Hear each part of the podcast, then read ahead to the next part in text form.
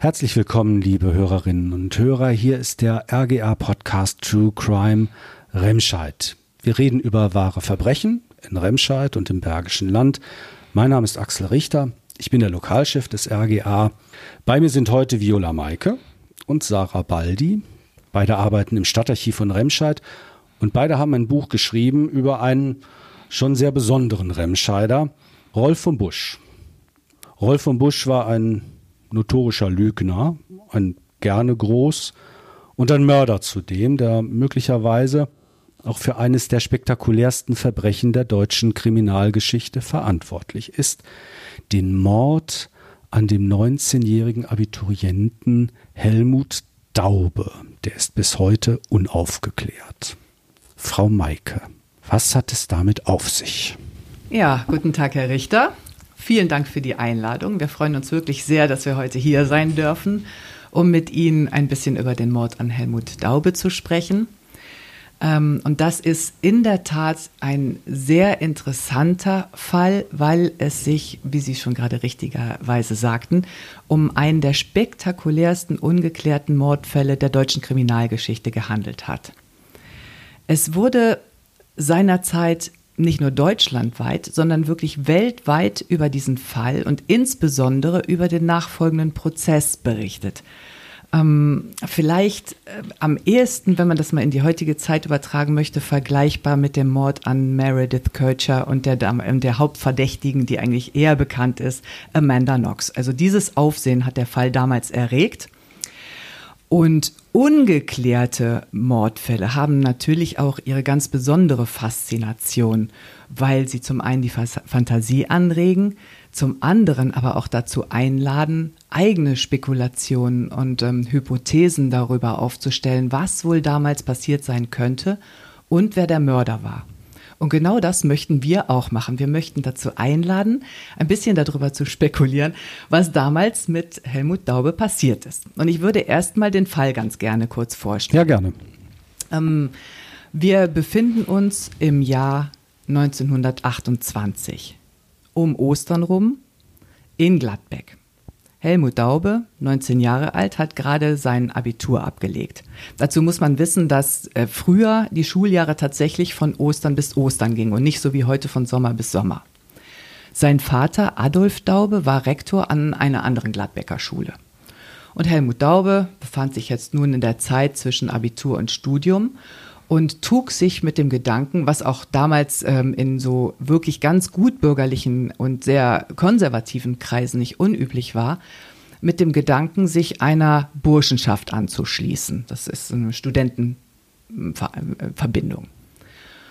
Und zu diesem Zweck wollte er einen sogenannten Kommerz besuchen, der für den Abend des 22. März 1928 in Bur in einer dortigen Gaststätte stattfinden sollte. Bur, für alle, die das vielleicht nicht sofort wissen, ist heute ein Stadtteil von Gelsenkirchen.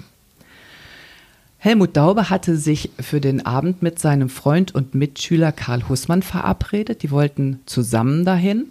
Karl Hussmann verpasste aber den Zug und so fuhr Helmut Daube allein erstmal trug sich dort angekommen ins Anwesenheitsbuch ein und wartete. 20 Minuten später etwa kam auch Karl Hussmann dazu, setzte sich ihm gegenüber und ähm, ja, dann wurde das so ein feuchtfröhlicher Abend. Äh, aus den Prozessakten ist bekannt, dass Karl Hussmann an dem Abend zwölf Gläser Bier getrunken hat und Helmut Daube zehn. Also die beiden Jungs waren am Ende äh, vielleicht nicht sturzbetrunken, aber doch sehr äh, angeschickert. Und so gegen zwei Uhr in der Nacht etwa wollten sie sich mit zwei anderen Mitschülern auf den Heimweg machen. Es muss man sehen, dass es an dem Abend kalt und regnerisch war. Ein richtiges Uselswetter. Und Karl Hussmann schlug eigentlich vor, ein Taxi zu nehmen, aber die anderen wollten Geld sparen und haben das Angebot abgelehnt. Und so machte man sich zu Fuß auf den Weg.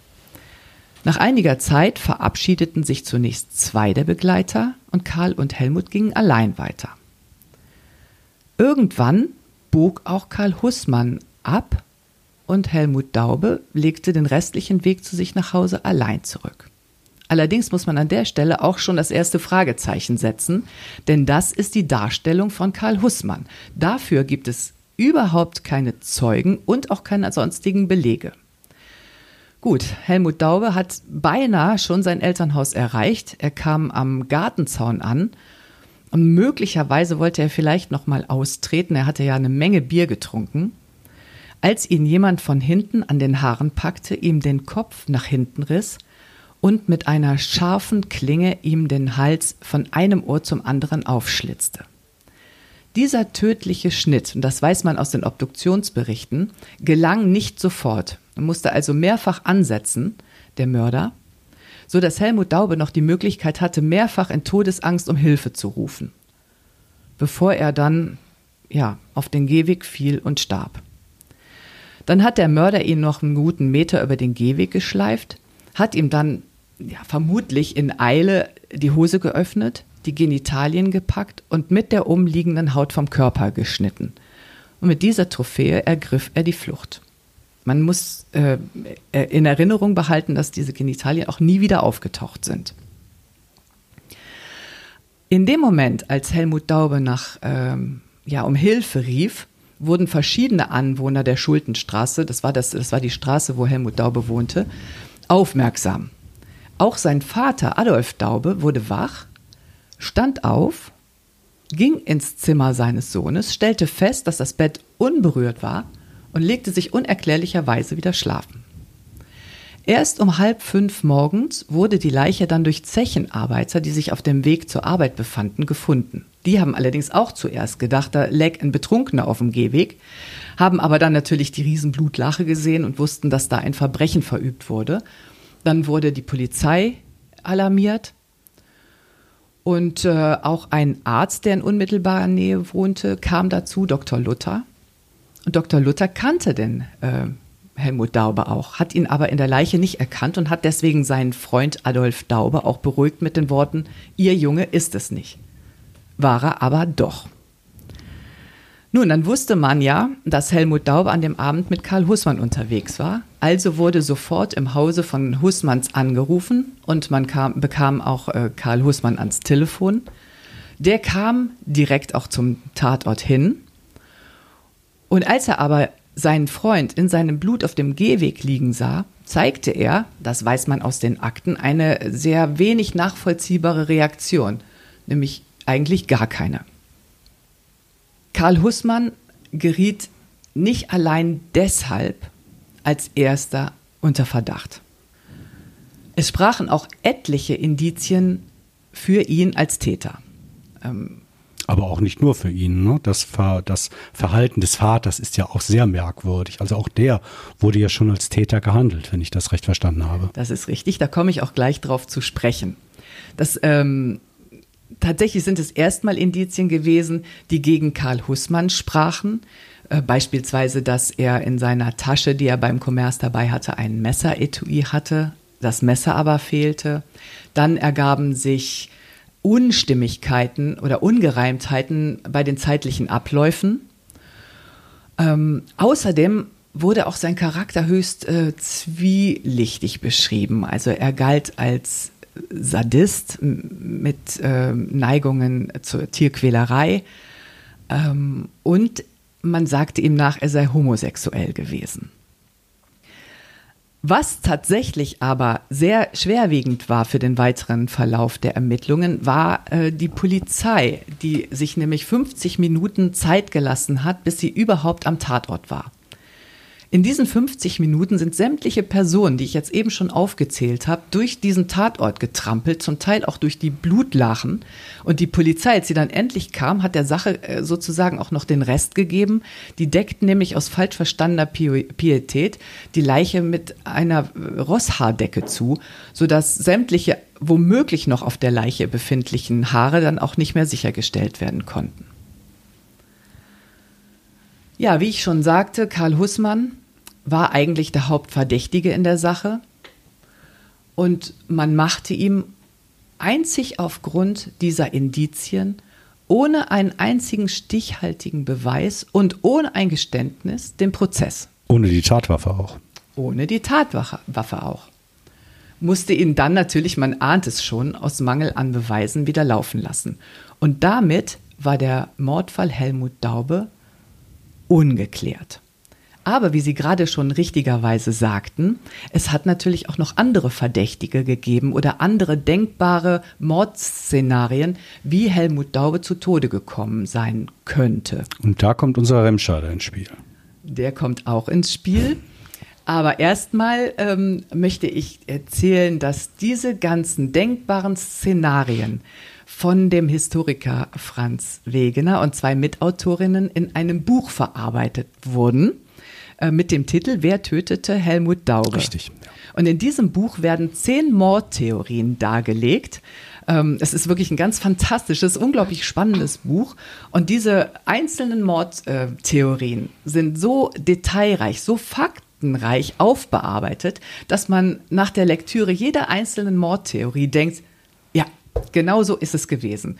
Beispielsweise das Verhalten des Vaters, wie Sie gerade sagten, das äh, sehr rätselhaft war, äh, führte dazu, dass auch er unter Verdacht geriet, weil er halt ähm, streng konservativ äh, in, der äh, in der evangelischen Kirche auch engagiert war und äh, möglicherweise da einen Grund haben gehabt haben könnte, seinem Sohn was anzutun. Und verschiedene andere Verdächtige halt eben auch. Was hat denn jetzt Rolf von Busch damit zu tun? Genau. Dazu müssen wir jetzt kommen. Ja, Rolf von Busch ist nämlich die sechste in diesem Buch von Franz Wegener vertretene Mordtheorie ah. mit dem Titel Ein Hotelpage, ein Aristokrat und der Führer. Ähm, Franz Wegener und seine Mitautorinnen haben sich mit diesem Fall Helmut Daube sehr intensiv beschäftigt und haben, genau wie wir, muss man sagen, im Landesarchiv in Duisburg die Ermittlungsakten zu dem Fall studiert. Das sind, muss man sich vorstellen, sieben dicke Akten, ähm, die sie alle komplett durchgearbeitet haben. Und ganz am Ende findet sich eine Notiz, die einen Hinweis darauf gibt, dass im Jahr 1932 in Berlin ein Mord nach völlig identischem Muster verübt worden ist an einem 16-jährigen Stricher, dem aber auch die Kehle durchtrennt wurde, die Genitalien abgetrennt wurden, die nie wieder aufgetaucht sind.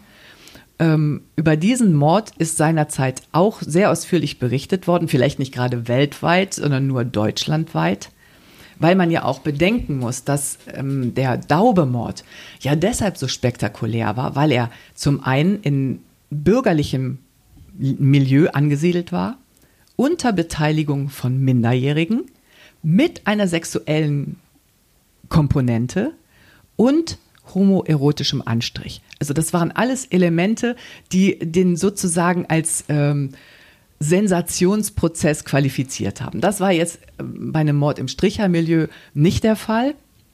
Dennoch bekamen die ähm, Essener Kriminalpolizisten bekamen Wind von der Sache und richteten deshalb eine Anfrage an ihre Berliner Kollegen mit der dringenden Bitte, man möge doch äh, einfach mal prüfen, ob dieser inzwischen dingfest gemacht, äh, gemachte Verdächtige namens Rolf vom Busch womöglich auch für den Mord an Adolf Daube in Frage käme, zumal er zum Zeitpunkt des Daube-Mordes ja noch in Remscheid gewohnt hat und Remstadt und Gladbeck sind ja nur 70 Kilometer äh, auseinander.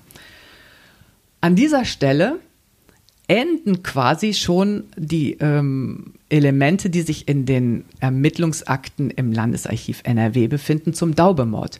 Die eigentlichen Ermittlungen, die dann stattgefunden haben, die finden sich wiederum im Landesarchiv in Berlin in den Ermittlungsakten zum Mord an Kurt Schöning. So hieß nämlich dieser 16-Jährige. Aber da kommen wir gleich noch drauf zu sprechen. Ja, Genau. Wir gehen jetzt erstmal zu Rolf vom Busch, von dem ist jetzt schon ein paar Mal die Rede gewesen. Frau Baldi, Sie haben seinen Lebensweg verfolgt und ähm, ja, deshalb frage ich jetzt einfach mal, was war denn Rolf vom Busch eigentlich für ein Mensch? Ja, wir können ihn natürlich nur anhand der Informationen beurteilen, die wir jetzt ähm, aus Unterlagen, aus Informationen von Archiven ähm, bekommen haben. Wir haben ihn leider nicht persönlich kennenlernen können. Ähm, denke aber, man kann guten Gewissens ähm, sagen, dass Roy von Busch eine ganz typische Hochstaplerpersönlichkeit war.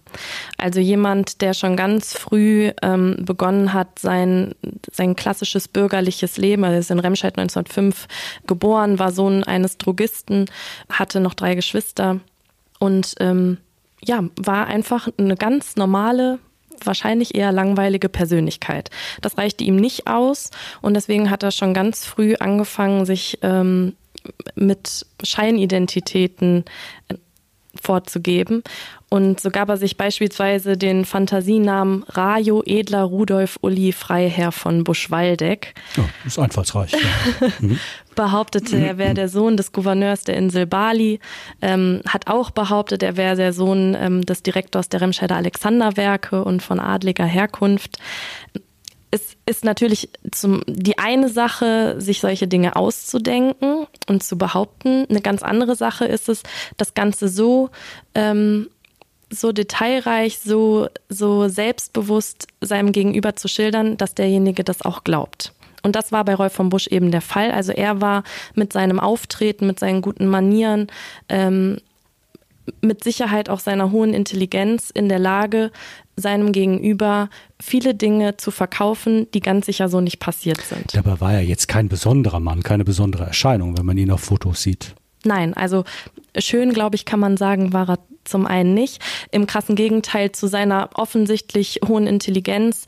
Ähm, er hatte sich autodidaktisch mehrere Fremdsprachen beispielsweise beigebracht, steht auch dass er ähm, hier in Remscheid, er war auf der, Ober, äh, auf der städtischen Oberrealschule, die heute das Leibniz-Gymnasium ist, ähm, die musste er im äh, Sommer 1921 nach der Obertertia, entspricht heute der neunten Klasse, ohne Schulabschluss verlassen, weil seine schulischen Leistungen im Prinzip in allen Fächern dermaßen hundsmiserabel waren, dass er also nicht versetzt werden konnte. Er hat wenig aus sich gemacht, ne? Letztlich, aus seinen Talenten. Also er hätte sicherlich das Zeug dazu gehabt, seine geistigen Fähigkeiten. Ja. Er war auch ähm, künstlerisch, literarisch sehr begabt, hatte, wie gesagt, ein, ein, sehr sicheres, äh, sehr selbstbewusstes Auftreten, gute Manieren und hätte es bestimmt zu was bringen können, wäre da nicht äh, sein überaus großer Hang zu Unwahrheiten und seiner unbedingten Geltungssucht gewesen. Ja.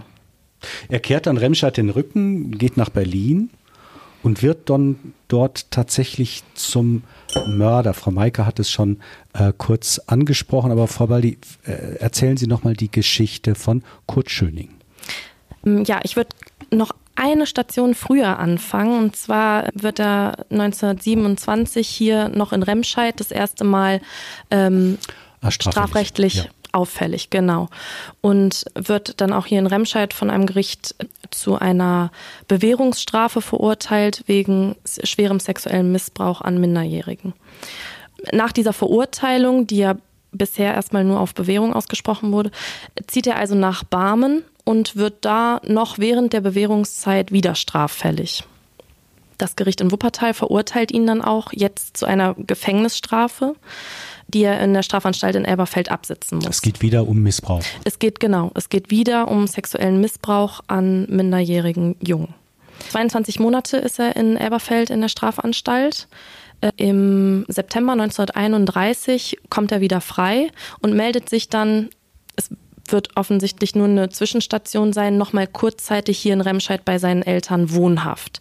Die ähm, wohnten übrigens hier in der Mittelstraße, ungefähr also da steht heute das Allee Center und das Haus muss ungefähr ähm, da gestanden haben, wo heute der Saturn ist. Also vis-à-vis -vis zum Remscheider Rathaus. Ähm, Im November 1931 meldet er sich dann aber endgültig nach Berlin ab und findet dort in dem Hotel Markgrafenhof in Berlin ähm, nicht nur Unterkunft, sondern vor allem auch eine Anstellung als Page. Die Zeitungen berichten später, dass er diese Anstellung mit gefälschten Papieren äh, eingegangen ist. Das können wir nicht belegen. Ich glaube aber, wir sind uns alle einig, dass das gut zu unserem Rolf passen würde und zu dem, was wir bisher über ihn erfahren haben. In dem Hotel Markgrafenhof arbeitete er nun jetzt also als Page, betätigte sich nebenbei, aber auch als Kuppler. Er vermittelte also Stricherjungen an vornehmlich die Hotelgäste. Und diese Stricherjungen fand er vor allen Dingen in der nahegelegenen Kaiserpassage oder Friedrichstadtpassage, wie man sie nannte. Und dort wird er vermutlich auch das erste Mal auf das spätere Opfer Kurt Schöning getroffen sein. Am Tag Tag selber, im August 1932, will Rolf von Busch dann zufällig auf Kurt Schöning, getroffen sein und die beiden ähm, verabredeten sich dann abends gemeinsam zu einem Jugendgelände in Brieselang zu fahren und dort auch zu übernachten. Nach getaner Arbeit fuhr Rolf von Busch dann also mit Kurt Schöning zu diesem Jugendgelände. Sie stiegen aus dem Zug aus und mussten dann ein kleines Waldstück durchqueren, um eben zu jenem Jugendgelände zu kommen. In diesem Waldstück ist es dann zu Annäherungen gekommen zwischen Rolf von Busch und Kurt Schöning. Und so schildert es zumindest Rolf von Busch später in dem Verhör. Er will dann bei dem Anblick des nackten Halses von Kurt Schöning in einen regelrechten Blutrausch geraten sein. Er greift also die Rasiermesser, die er dabei hat, schneidet Kurt Schöning die Kehle durch und greift dann auf dem am Boden liegenden ähm, Jungen, greift die Genitalien und trennt auch diese mit der umliegenden Haut vom Körper ab. Und genau diesen Tathergang kennen wir ja schon aus dem Daubemord. Genau, jetzt hat man ja normalerweise nicht einfach so sein Rasiermesser äh, dabei. Ne? Also da kann man auch ein Fragezeichen dahinter machen, ob das dann alles so zufällig war oder ob das nicht geplant war. Aber das ist äh, noch eine andere Frage. Ähm, Frau Maike, er wird jetzt verurteilt. Richtig. 15 Jahre Zuchthaus kriegt er und natürlich fragt sich alles aufgrund der Tatausführung, hat der nicht vielleicht auch den Helmut Daube in Gladbeck umgebracht? Er wird dann deswegen aber nicht angeklagt, er wird auch nicht verurteilt, sondern wegen einer ganz anderen Sache. Erzählen Sie mal. Ja, diese Frage, muss man sagen, enthält ja eigentlich zwei Teile. Und ich würde ganz gerne erstmal bei der Frage nach der Beteiligung am Mord äh, an Helmut Daube bleiben. Und wie Sie schon äh, gerade sagten, ja, er wird für den Mord an Helmut Daube nicht verurteilt und er wird auch noch nicht mal angeklagt. Genau.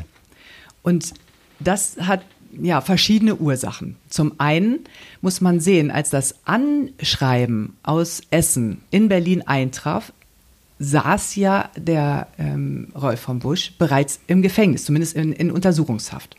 Das heißt also, zum einen war jetzt der Druck, ähm, im Mordfall Daube äh, äh, Rolf von Busch als Täter äh, dingfest zu machen und ihn hinter Gittern zu bringen, nicht besonders hoch. Er saß ja nun schon da drin. Dann hatte man sich ein bisschen auch auf das verlassen, was er selber dazu gesagt hat. Da er ja den Mord an Kurt Schöning eingestanden hatte, sagte er aber, ah, mit dem Mord an Helmut Daube habe ich aber nichts zu tun. Und das glaubte man ihm, zumal er dann auch noch einräumte, er hätte ein Alibi für die Zeit, für die Tatzeit.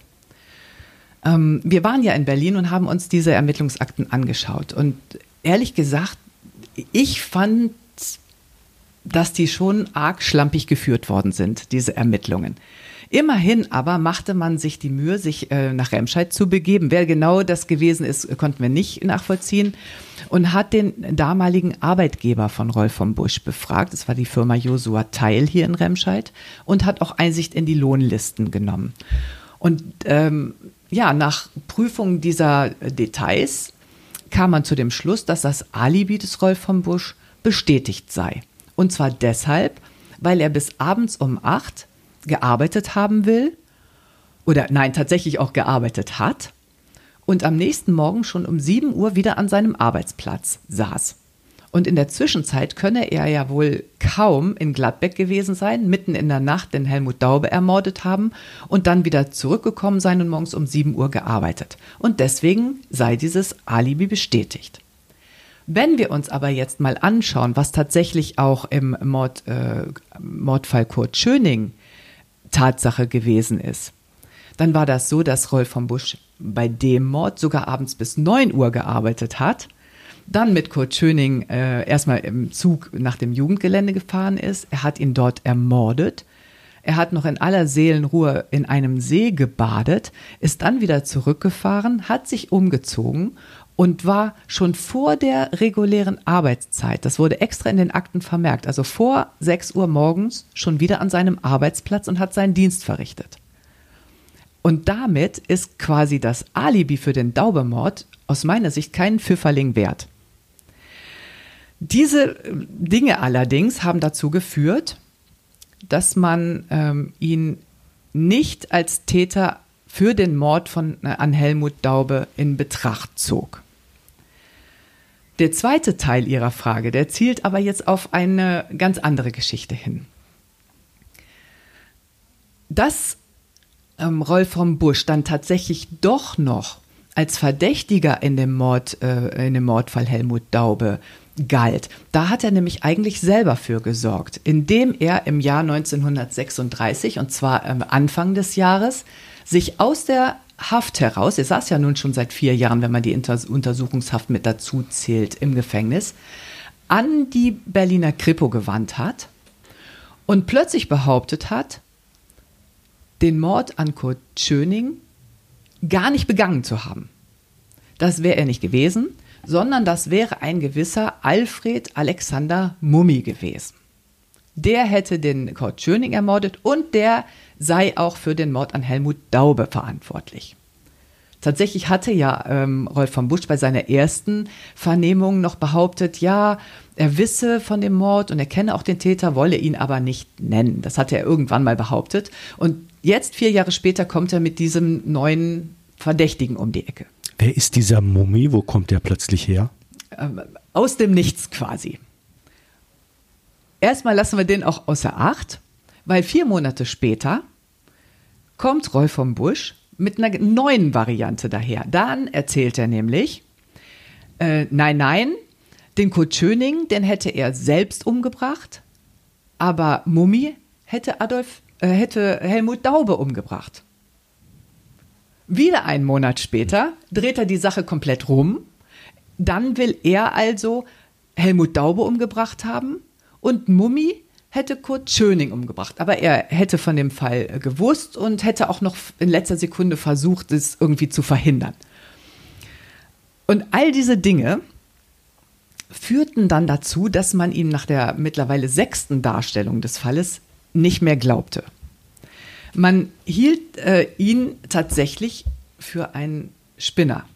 Und sogar der berühmte Kommissar Gennert hat sich dann am Ende schriftlich dazu hinreißen lassen, Folgendes über ihn zu sagen.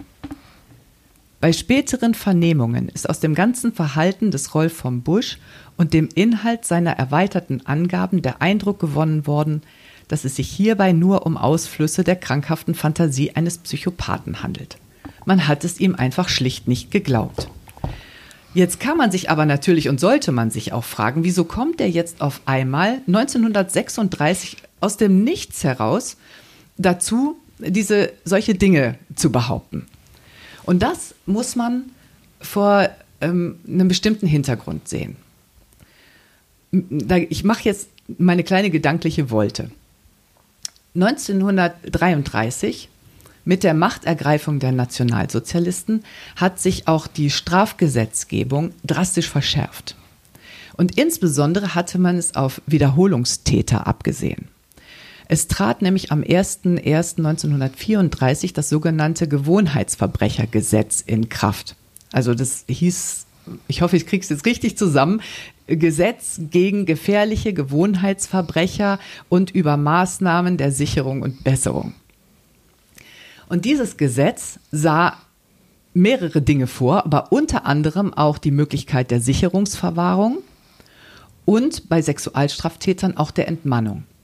Und beide Dinge hat man über Rolf von Busch angeordnet. Das heißt also, der saß jetzt schon seit ein paar Jahren im Gefängnis und es drohte ihm die Entmannung. Er hatte aber typischerweise in seiner ihm ganz eigenen Art, anderen Leuten ein X für ein U vorzumachen, seinen Mitgefangenen vorgegaukelt, er sei ein politischer Häftling. Das hat er natürlich nicht ganz ohne Kalkül gemacht, weil er äh, sich da persönliche Vorteile von versprach. Es ist ja bekannt, dass unter den politischen Häftlingen ja auch eine besondere Solidarität herrschte. Die haben also schon gegenseitig äh, sich unterstützt, so gut wie es halt ging, im Rahmen dieser Häftlingszwangsgemeinschaft und auch die sogenannten Kalfaktorenposten, heute heißen die, glaube ich, Funktionshäftlinge, die auch mit leichten Privilegien verbunden waren, wurden in erster Linie an, äh, an die politischen Gefangenen verteilt. Ja, und jetzt drohte die Entmannung, die ja ganz eindeutig auf ein Sexualdelikt hindeutete und zum anderen ja genauso eindeutig vor den Mitgefangenen nicht geheim gehalten werden konnte. Und Rolf von Busch hatte Angst. Er hatte eine Höllenangst, weil er natürlich äh, sich nicht zu Unrecht ausgerechnet hat. Wenn die Mitgefangenen ähm, plötzlich mitkriegen, dass er gar kein politischer Häftling ist, sondern ein verurteilter Kinderschänder und Sexualmörder, ähm, dass er von denen schlimmste ähm, Schikanen und, und, und äh, Gewaltmaßnahmen zu, würde er dulden müssen. Und also hat er sich überlegt, er muss eine Geschichte präsentieren, die geeignet ist, ihn erstens weiterhin als politischen Häftling dastehen zu lassen und die aber gleichzeitig diese sexuelle Komponente umfasst, die, die dann diese Strafe der Entmannung nach sich ziehen würde. Also erfindet er eine ganz neue Geschichte. Er erfindet natürlich eine ganz neue Geschichte ähm, und erzählt also im Kreise seiner Mithäftlinge folgende mehr, muss man sagen. Er habe also im Berliner Strichermilieu Ernst Röhm und auch andere SA-Größen kennengelernt. Ich meine, dass die homosexuell waren, war auch schon zu der Zeit damals ein offenes Geheimnis. Mit Ernst Röhm beispielsweise will er mehrfach gegen Geld natürlich verkehrt haben und soll auch Briefe von diesem besessen haben. Und es soll auch Ernst Röhm gewesen sein, der ihn dann im Hotel Kaiserhof in Berlin Adolf Hitler vorgestellt hat mit den Worten, das ist der kleine Uli. Also vorgestellt ist vielleicht auch nicht das richtige Wort. Benutzt wurde tatsächlich das Wort zugeführt. Und er berichtet dann weiter, Hitler hätte ihn also umfasst, hätte ihn auf ein Bett getragen und hätte dort mit ihm geschlechtlich verkehrt. Und äh, weil das so eine ungeheure äh, Behauptung war, bot er auch gleich Beweise dafür an. Er sei also in der Lage, das Genital des Führers zu beschreiben, da dieser ein auffälliges Muttermal an seinem Geschlechtsteil besäße. Das also die Geschichte. Und die ist, wäre eigentlich nachgerade genial gewesen. Aber er hat sicher nicht damit gerechnet, dass seine Mitgefangenen die Sache so skandalös fanden, also diese harte Strafe wegen, wegen dieser äh, Geschichte, dass sie darauf drangen, dass das unbedingt, aber wirklich unbedingt aus dem Gefängnis raus und ins Ausland äh, gebracht werden müsse, um dem Ansehen der, äh, des, des Führers zu schaden im Ausland. Und äh, deswegen haben die den unter Druck gesetzt. Ich bin sicher, dass er das nicht gewollt hat einen Bericht darüber zu verfassen, den man dann über irgendwelche Mittelsmänner aus dem Gefängnis rausschmuggeln wollte. Um es kurz zu machen, die Sache flog auf und man machte Rolf vom Busch vor dem berüchtigten Volksgerichtshof wegen Verleumdung des Führers und Gräuelpropaganda den Prozess. Und er wurde im Rahmen dieses Prozesses zu zwei weiteren Jahren Zuchthaus und drei Jahren Ehrverlust verurteilt. Nochmal, um das äh, zusammenzufassen. Der behauptet, mit Adolf Hitler im Bett gewesen zu sein, aber die Nazis, ja, krümmen ihm letztlich kein Haar. Wie ist das zu erklären? Hätte man nicht erwarten müssen, dass der gleich um die Ecke gebracht wird? Ja, tatsächlich hat er das selber auch erwartet. Und das war im Grunde auch die Ursache dafür, dass er sich plötzlich mit diesen, mit diesen neuen äh, Sachverhaltsdarstellungen an die Kripo gewandt hat. Er wollte also in seiner ersten Darstellung, er sei komplett unschuldig, ähm, eine Wiederaufnahme des Verfahrens erreichen und seine Entlassung aus der Haft. Tatsächlich aber ist ihm nicht mehr passiert als das, weil zum einen sind wir ja noch relativ am Anfang der NS-Zeit gewesen und da war das einfach für dieses Vergehen das normale Strafmaß. Und es ist ja auch beim äh, Versuch geblieben. Es ist ja tatsächlich, ist dieser Bericht ja nicht aus dem Gefängnis wirklich rausgeraten. Man hat es vorher äh, aufgedeckt. Und dann kommt natürlich noch was anderes zum Tragen dass Rolf von Busch im Gefängnis nicht nur diese Geschichte erzählt hat, sondern auch verschiedene andere Räuberpistolen. Also neben den bereits bekannten Elementen, äh, adlige Abstammung, äh, Sohn des äh, Gouverneurs von Bali oder wahlweise auch ähm, Sohn des Generaldirektors der Alexanderwerke, hat er auch noch erzählt, er hätte ein Verhältnis mit der Schauspielerin Lillian Harvey gehabt und diverse andere Sachen mehr, so dass er also in den Ruf eines Spinners geraten ist, dem man das einfach auch, dem man nichts geglaubt hat. Und dann kommt natürlich noch ein anderer Punkt dazu. Rolf von Busch Er saß ja nun schon im Gefängnis. Er war zu 15 Jahren Zuchthaus verurteilt worden, plus diese zwei Jahre Zuchthaus. Aber man hatte ja auch schon die Sicherungsverwahrung über ihn verhängt. Und die Sicherungsverwahrung galt grundsätzlich so lange, bis ihr Zweck erreicht war. Und das hätte äh, ewig sein können. Also im Grunde genommen hatte Rolf von Busch zu dem Zeitpunkt überhaupt gar keine äh, Aussicht darauf, jemals wieder dieses Gefängnis zu verlassen. Aber er kann weiter seine Geschichten erzählen. Deshalb wäre doch eigentlich naheliegend gewesen, der Mann wird aus der Welt geschafft und kann den Führer nicht mehr mit solchen Geschichten belasten. Könnte ja auch was dran sein, oder? Ähm, ja, das haben wir uns natürlich kurze Zeit lang auch gefragt, aber äh, also ich persönlich bin dazu zu dem Schluss gekommen, nein. Der einzige Grund, warum er diese Geschichte erfunden hat, war der, den ich gerade eben schon ausgeführt habe und da war an der Sache überhaupt gar nichts dran. Okay, wie geht's denn jetzt weiter mit ihm? Ja, es äh, geht mit ihm exakt so weiter, wie er, er selber das auch befürchtet hatte. Also er bleibt im Gefängnis. Seine Mitgefangenen ähm, als dann klar wurde, dass er eben äh, oder dass er das war, was er tatsächlich war, haben ihn schikaniert, haben ihn körperlich misshandelt und wenn man ähm, nach Rolf vom Buschs eigener Aussage geht, ist er auch vergewaltigt worden im Gefängnis. Ähm, wie es ihm dort ging, ist dokumentiert, weil die Entmannten wurden regelmäßig ärztlich untersucht und es wurden sehr, sehr ausführliche äh, Berichte darüber angefertigt. Deswegen wissen wir, dass er in der Haft ähm, ja, massiv an Gewicht verloren hat, wegen der schlechten Ernährungslage dort. Und äh, er war schwer depressiv, er hatte ähm, Suizidneigungen, hat tatsächlich auch einen Selbstmordversuch äh, unternommen.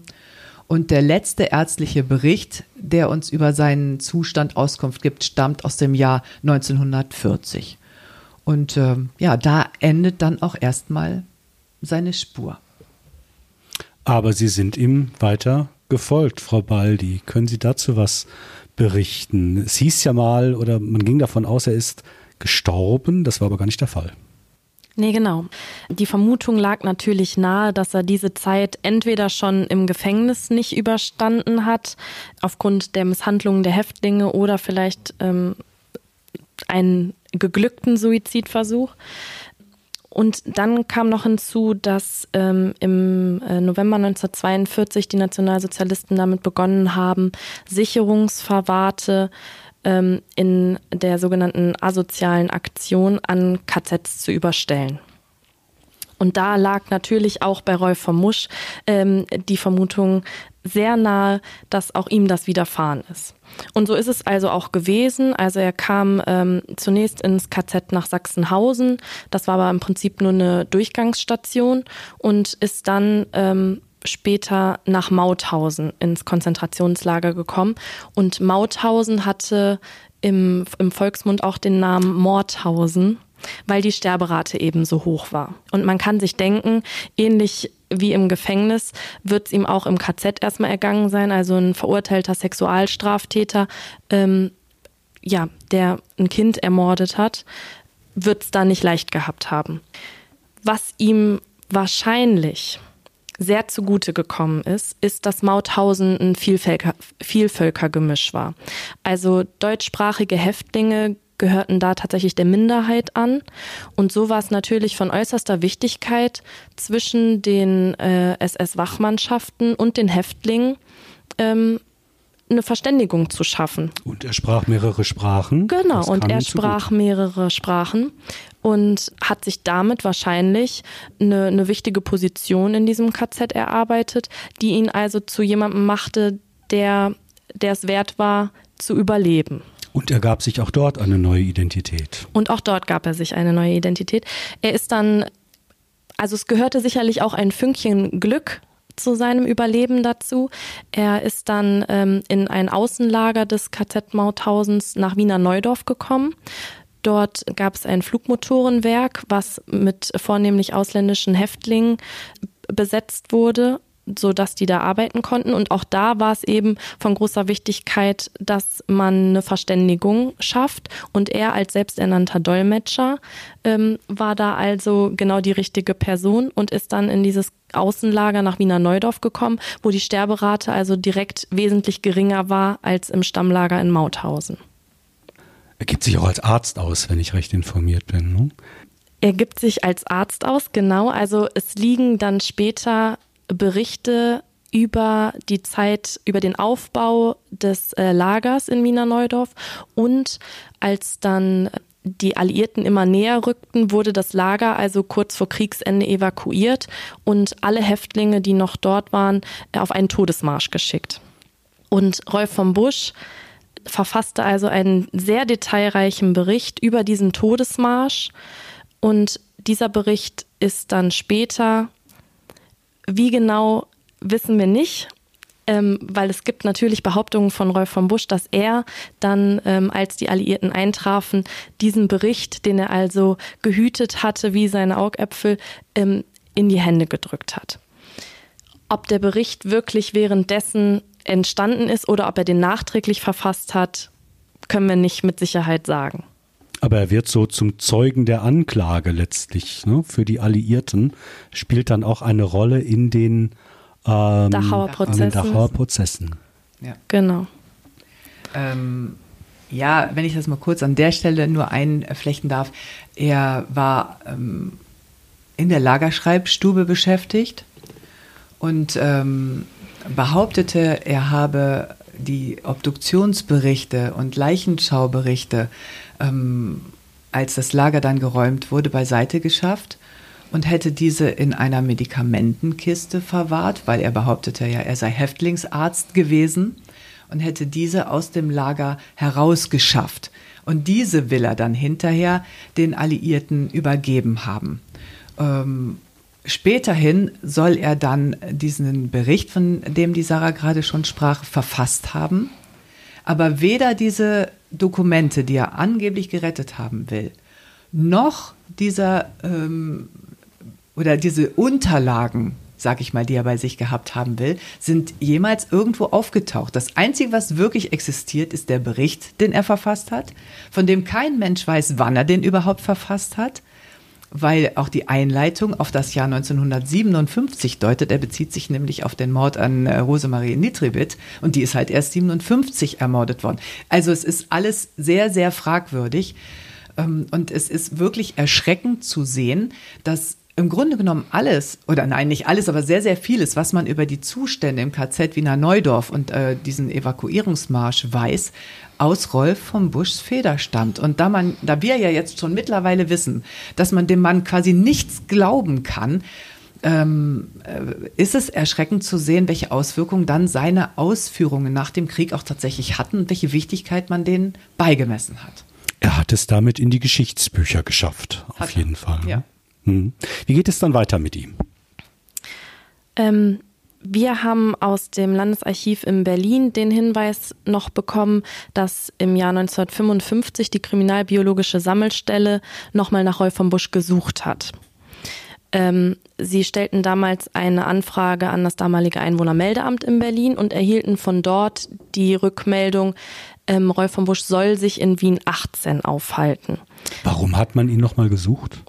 Ähm, vielleicht kannst du das noch mal ganz kurz sagen. Also man, man wollte im Prinzip Informationen über entmannte Straftäter noch mal zusammentragen ah ja. und wie das weitere Schicksal von denen verlaufen ist.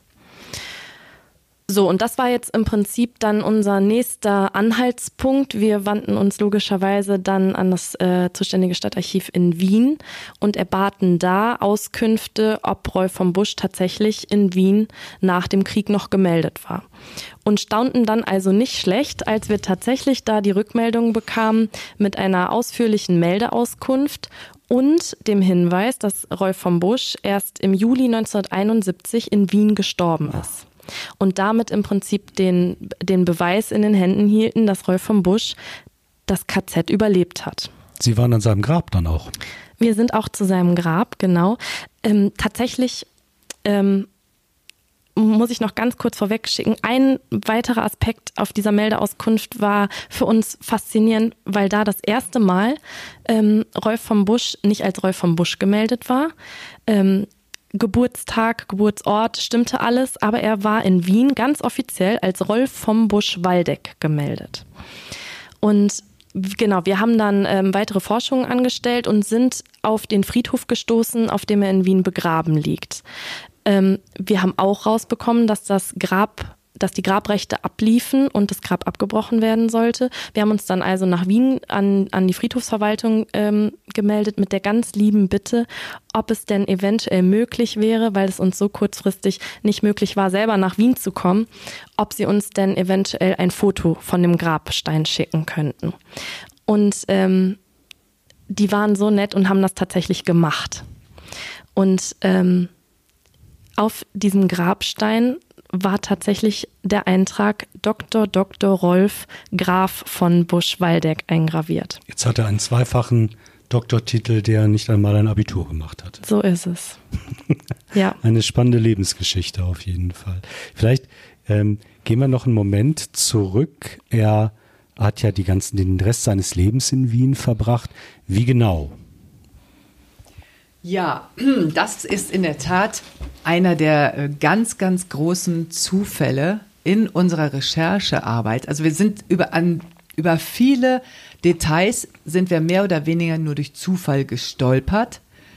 Aber dieser hier, der uns ähm, hier zu seiner, sagen wir mal, zu, seinen letzten, zu seinem letzten Lebensjahrzehnt geführt hat, das war der größte Zufall quasi von allen. Weil wir wussten ja, ähm, er hat den Krieg überlebt und er ist 1971 gestorben. Was wir aber nicht wussten, war, was hat er in der Zwischenzeit gemacht? Also wovon hat der Mann gelebt? Hatte der einen Beruf? Ne? Wir wussten nichts. Wir hatten aber auch ehrlich gesagt keinen Anhaltspunkt, wo wir da anknüpfen konnten. Also war die Überlegung, möglicherweise hat ja, als er gestorben ist, ein potenzieller Arbeitgeber einen Nachruf in die Zeitung gesetzt. So wie das hier, ne, Sie sind Zeitungsmann, Sie wissen, dass wie das mhm. ist, jemand stirbt und äh, der Arbeitgeber sagt, ähm, ja, unser Mitarbeiter ist leider gestorben.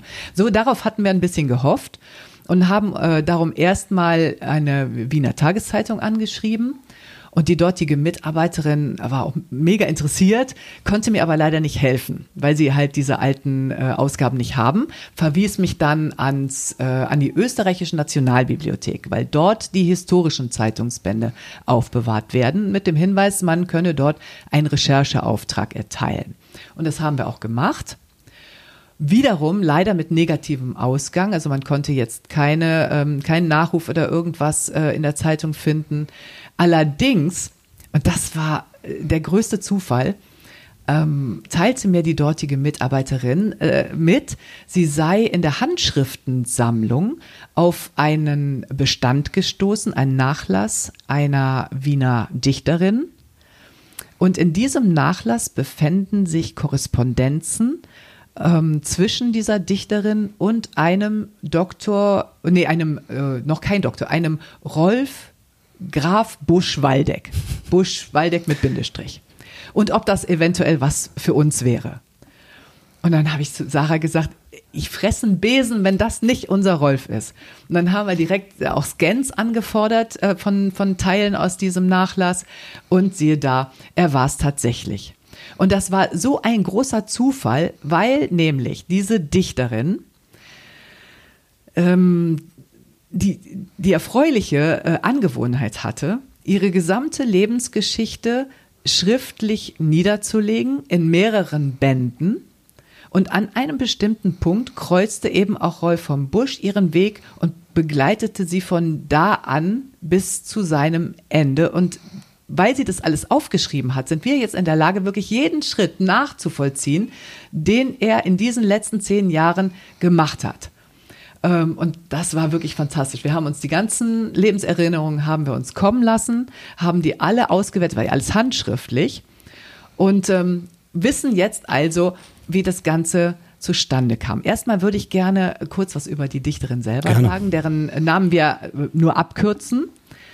Margarete G das hat damit zu tun, äh, dass ähm, in Österreich die posthumen Persönlichkeitsrechte anderen Fristen, äh, Schutzfristen unterliegen als in Deutschland und wir wollen da einfach äh, auf Nummer sicher gehen. Deswegen Margarete G. Ja. ist ja auch eigentlich mhm. unerheblich. Ja. Ähm, Margarete G. war zum Zeitpunkt des Kennenlernens äh, von Rolf von Busch 63 Jahre alt. Sie war ehemalige Lehrerin Gleichzeitig dichtete sie auch und übersetzte lyrische Werke aus dem Italienischen, aus dem Französischen, weiß nicht, ob auch aus anderen Sprachen. Also eine hochgebildete Person, muss man wirklich sagen. Aber mit einigen psychischen Defekten. Und das behaupte ich jetzt nicht so, sondern es gibt sie auch selber von sich preis in ihren Lebenserinnerungen. Sie beschreibt also, dass sie Zeit ihres Lebens depressiv gewesen ist. Ähm, sie war viel krank, also hat sich auch sehr mit ihren Krankheiten beschäftigt. Und sie war ja nahezu ah, wahnhaft religiös. Das und, weiß man von Und die ihr. geht nun dem Rolf von Busch richtig auf den Leim, weil er auch, auch der erzählt er ja Geschichten, die vorne und hinten nicht stimmen. Genau, also erstmal lernt sie ihn kennen, ähm, zu einem Zeitpunkt, wo er quasi unversorgt ist weil was ich bisher nicht erwähnt habe, er hat nach dem Krieg hat er sich als Untermieter bei einer alten Witwe äh, eingemietet, deren Mann natürlich, deswegen ist die Witwe gestorben war, der einzige Sohn im Krieg gefallen, die war so völlig allein auf der Welt. Und Rolf von Busch hat ihr dann so ein bisschen den Sohn ersetzt. Also hat äh, sich immer um sie gekümmert, ist mit ihr spazieren gegangen. Ähm, da hat die alte Dame natürlich sehr von profitiert. Rolf von Busch aber auch, weil er musste nicht mehr arbeiten. Hat also die ganzen Jahre äh, bis zu äh, deren Tod im Jahr 1961 nicht mehr arbeiten müssen. Und dann ist sie gestorben. Rolf von Busch war unversorgt und kurze Zeit später begegnet er eben jener Dichterin, die kannten sich auch schon flüchtig, aber das ist ähm, eigentlich unerheblich. Die jedenfalls klagt ihm ihr Leid über ihre Krankheit und über ihre hellhörige Wohnung und dass sie keine Nachtruhe findet und dass sie schon Yoga machen wollte und dass sie einfach nicht weiß, wie es weitergehen soll und keiner kümmert sich um sie. Und Rolf von Busch natürlich wittert da seine Chance und ja, bietet sich sozusagen als ihr Retter an. Ähm, Im Laufe der Zeit erzählt sie ihm ihr ganzes Leben. Also sehr lang ist die Zeit auch nicht. Gibt ihm auch diese Lebenserinnerungen alle zu lesen, so dass Rolf von Busch also minutiös Bescheid wusste über sämtliche Bedürfnisse und äh, Träume und Wünsche und Hoffnungen dieser armen äh, einsamen Seele. Und das hat er sich zunutze gemacht. Also er wusste, dass sie äh, ja in einem literarischen äh, Umfeld sozusagen zu Hause war, dass sie Märchen und Mythen und Heldengeschichten geliebt hat ähm, letztlich natürlich, wie glaube ich, viele Österreicher insgeheim auch äh, so einen Hang zum Adel hatte. Ja, und deswegen wurde aus ihm äh, Graf Rolf von Busch-Waldeck mit zwei Doktortiteln, weil einer reicht nicht. Er musste dieser hochgebildeten Person natürlich entsprechend auch imponieren. Ähm, ja, und hat ihr nach und nach alle möglichen Geschichten über sich selber portionsweise verabreicht, immer in sich steigernder Dosis, bis hin zu seiner äh, Abstammung aus einem alten Adelsgeschlecht, äh, das auf die Gralsritter zurückgeht. Er selber habe auch auf der Gralsburg gelebt, er habe einen Gralsnamen getragen, Angelus. Äh, von Stund an tatsächlich in den ersten Teilen der Lebenserinnerungen äh, spricht sie von ihm noch über Rolf und später ist er dann nur noch Angelus. Ähm, also man kann das wirklich gar nicht alles wiedergeben, was er ihr alles für wirklich haarsträubende Dinge erzählt.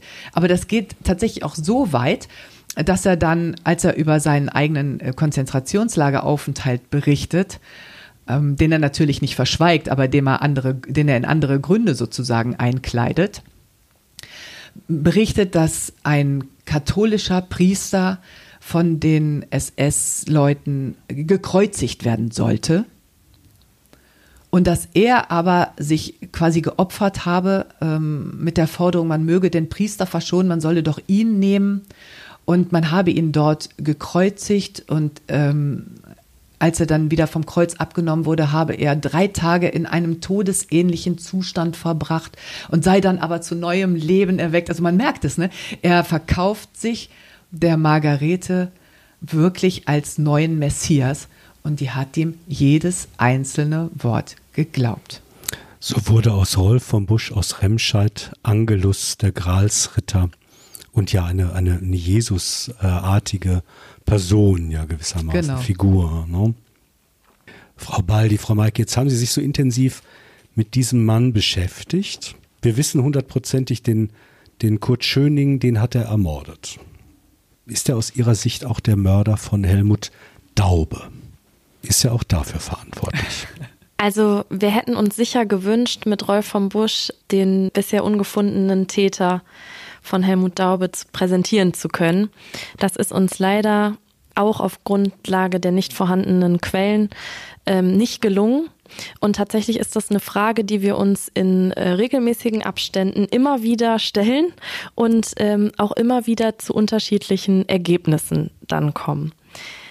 Ganz spontan, wenn Sie mich heute fragen, Heute würde ich sagen, nein, ich glaube, er war es nicht. Ich glaube, dass er eine gewisse Faszination für den Mordfall entwickelt hat, dass er vielleicht feinsäuberlich jeden einzelnen Zeitungsartikel zu Hause auf, ausgeschrieben hat und ähm, ja, sich auf grausame Weise hat inspirieren lassen, so dann auch einmal tätig zu werden und eben Kurt Schöning umgebracht hat. Frau Maike, gleiche Ansicht? Unterm Strich ja. Ich muss aber sagen, anfangs ist das anders gewesen. Anfangs war ich wirklich ganz euphorisch und dachte mir, ja, das war der Mörder von Helmut Daube. Und als wir da im Landesarchiv auch saßen und die Ermittlungsakten studiert haben, wir haben auch viele Kopien bekommen, äh, konnten also im Nachgang dann die auch nochmal durcharbeiten, habe ich äh, wirklich sehr intensiv auch die Zeugenaussagen geprüft, die damals gemacht wurden. Es waren eine unglaubliche Zahl von Zeugenaussagen in dem Fall ähm, die sich zum Teil aber auch widersprachen. Aber es wurden ähm, Beobachtungen gemacht, Personen geschildert und immer habe ich geguckt, ähm, trifft da irgendwas auf Rolf vom Busch zu? Und meinte auch manches Mal, äh, das tatsächlich auch ähm, ja, festgezurrt zu haben. Aber unterm Strich ähm, würde ich sagen, er war es nicht. Und zwar deshalb, weil er zwar Täterwissen präsentieren konnte, auch umfangreiches Täterwissen. Leider aber hat man so intensiv über diesen Fall berichtet, dass wirklich jedes kleinste Detail auch schon in der Zeitung gestanden hat. Und Rolf von Busch war ein passionierter Zeitungsleser. Und er hat nichts, wirklich gar nichts von sich gegeben, was nicht auch schon in der Zeitung gestanden hätte. Er hat zwar dann ähm, irgendwelche, man muss jetzt sagen, Scheinbeweise geliefert. Beispielsweise sagte er, man möge den, äh, dem Freundeskreis von Helmut Daube doch äh, sein Foto vorlegen. Sie würden sich gewiss an ihn erinnern. Er habe sich damals aus einer Laune heraus Arno genannt. Gut, einschränkend muss man sagen, es sind nicht alle Personen befragt worden, ähm, die sich im, äh, im Freundeskreis von Helmut Daube aufgehalten haben. Und man hat insbesondere gerade die befragt, die, Helm, äh, die Rolf von Busch eigentlich gar nicht hätten kennen können, weil die nämlich in einem bestimmten Bibelkränzchen gar nicht waren. Deswegen ist das nicht unbedingt ein Ausschlusskriterium. Aber dennoch hat sich niemand gefunden, der tatsächlich gesagt hätte, jo, den kenne ich, der hatte irgendwas mit Helmut Daube zu tun. Und ähm, weil er das nicht konnte, obwohl ihm ja eigentlich dran gelegen war, an einem bestimmten Punkt als Mörder von Helmut Daube zu gelten, glaube ich tatsächlich, er war es nicht. Ich hätte es nur gerne gehabt. Sie haben ein äh, sehr spannendes Buch geschrieben. Zeuge Waldeck heißt es. Das erfundene Leben des Rolf vom Busch. Ähm, 214 Seiten stark. Erschienen mit Unterstützung des Bergischen Geschichtsvereins und erschien im Bergischen Verlag. Das sei nochmal allen empfohlen, die nachlesen möchten und noch tiefer einsteigen ähm, möchten. Gleichwohl, wenn ich Ihnen so zuhöre, es klingt nicht so, als seien Sie fertig damit. Kommt da noch was nach? Frau Baldi? Naja, also unser Rechercheweg ist tatsächlich nicht nicht ganz zu Ende, würde mhm. ich sagen. Ob am Ende ein Buch draus wird, das glauben wir eher nicht. Ähm, aber es gibt doch ein paar Fragen, die wir gerne noch geklärt hätten. Beispielsweise, wir sprachen eben kurz über das Grab. Wir hatten also ein Foto bekommen von der Friedhofsverwaltung sind dann später, ein halbes Jahr später tatsächlich selber in, in Wien gewesen, auch am Grab und haben da festgestellt, konnten also das Grab, wie es jetzt ist, mit dem Foto vergleichen und da stand also ein neues Grablicht. Und wir haben natürlich gehofft, dass es muss jemand am Grab gewesen sein und getrauert haben. Wir hatten also natürlich gehofft, neben all den Archiven, die wir besucht haben, noch irgendwelche persönlichen Kontakte zu finden, die Rolf von Busch noch gekannt haben, die uns hätten Auskunft geben können. Und ähm, sind leider wir haben in, ähm, die Friedhofs Friedhofsverwaltung konnte natürlich uns keine Auskunft geben. Ähm, wir haben aber einen Brief geschrieben, der dann weitergeleitet werden sollte an die Angehörigen und da leider keine Rückmeldung bekommen. Was es mit diesem Grablicht auf sich hat, hätten wir gerne geklärt. Ansonsten gibt's immer noch während der gesamten Recherche haben sich immer wieder Nebenschauplätze aufgetan. Zum Beispiel eine äh, Berliner Schauspielerin, René Müller, die auch auf mysteriöse Art und Weise umgekommen ist und die in äh, Berlin-Dahlem in einer Villa gelebt hat. Und eben diese Adresse dieser Schauspielerin gab Rolf von Busch im Gefängnis als Wohnadresse an. Ähm, was hat's damit auf sich? Dann die Geschichte mit Alfred Alexander Mummi. Sie fragten da auch ja. kurz nach. Auch eine ganz spannende Persönlichkeit inwiefern standen Alfred Alexander Mummi und Rolf von Busch sich nahe und, und was hat ihn dazu veranlasst, ihn dann als Täter zu präsentieren. Also es gibt ganz viele Dinge, denen wir bisher nicht auf die Schliche gekommen sind und die wahrscheinlich alle einzeln auch noch Stoff für ein eigenes Buch wären. Also, ich bin gespannt auf weitere Recherchen, möglicherweise auf ein weiteres Buch. Ich würde mich freuen und danke Ihnen an dieser Stelle für dieses spannende Gespräch über diesen wirklich außergewöhnlichen Menschen. Zur Ergänzung der RGA erzählt die Geschichte in seiner neuen Reihe True Crime Remscheid.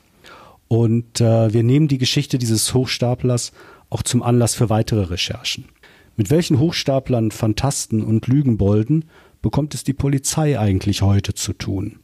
Polizeihauptkommissar Stefan Weyand erzählt unter anderem von Autoknackern, die lügen, dass sich die Balken biegen, von einem Mann, der täglich bei der Polizei anrief, weil er Polizisten in Motorradkluft toll fand, und von einer Frau, die die Beamten mit mehr als 3000 Anrufen pro Monat geradezu terrorisierten.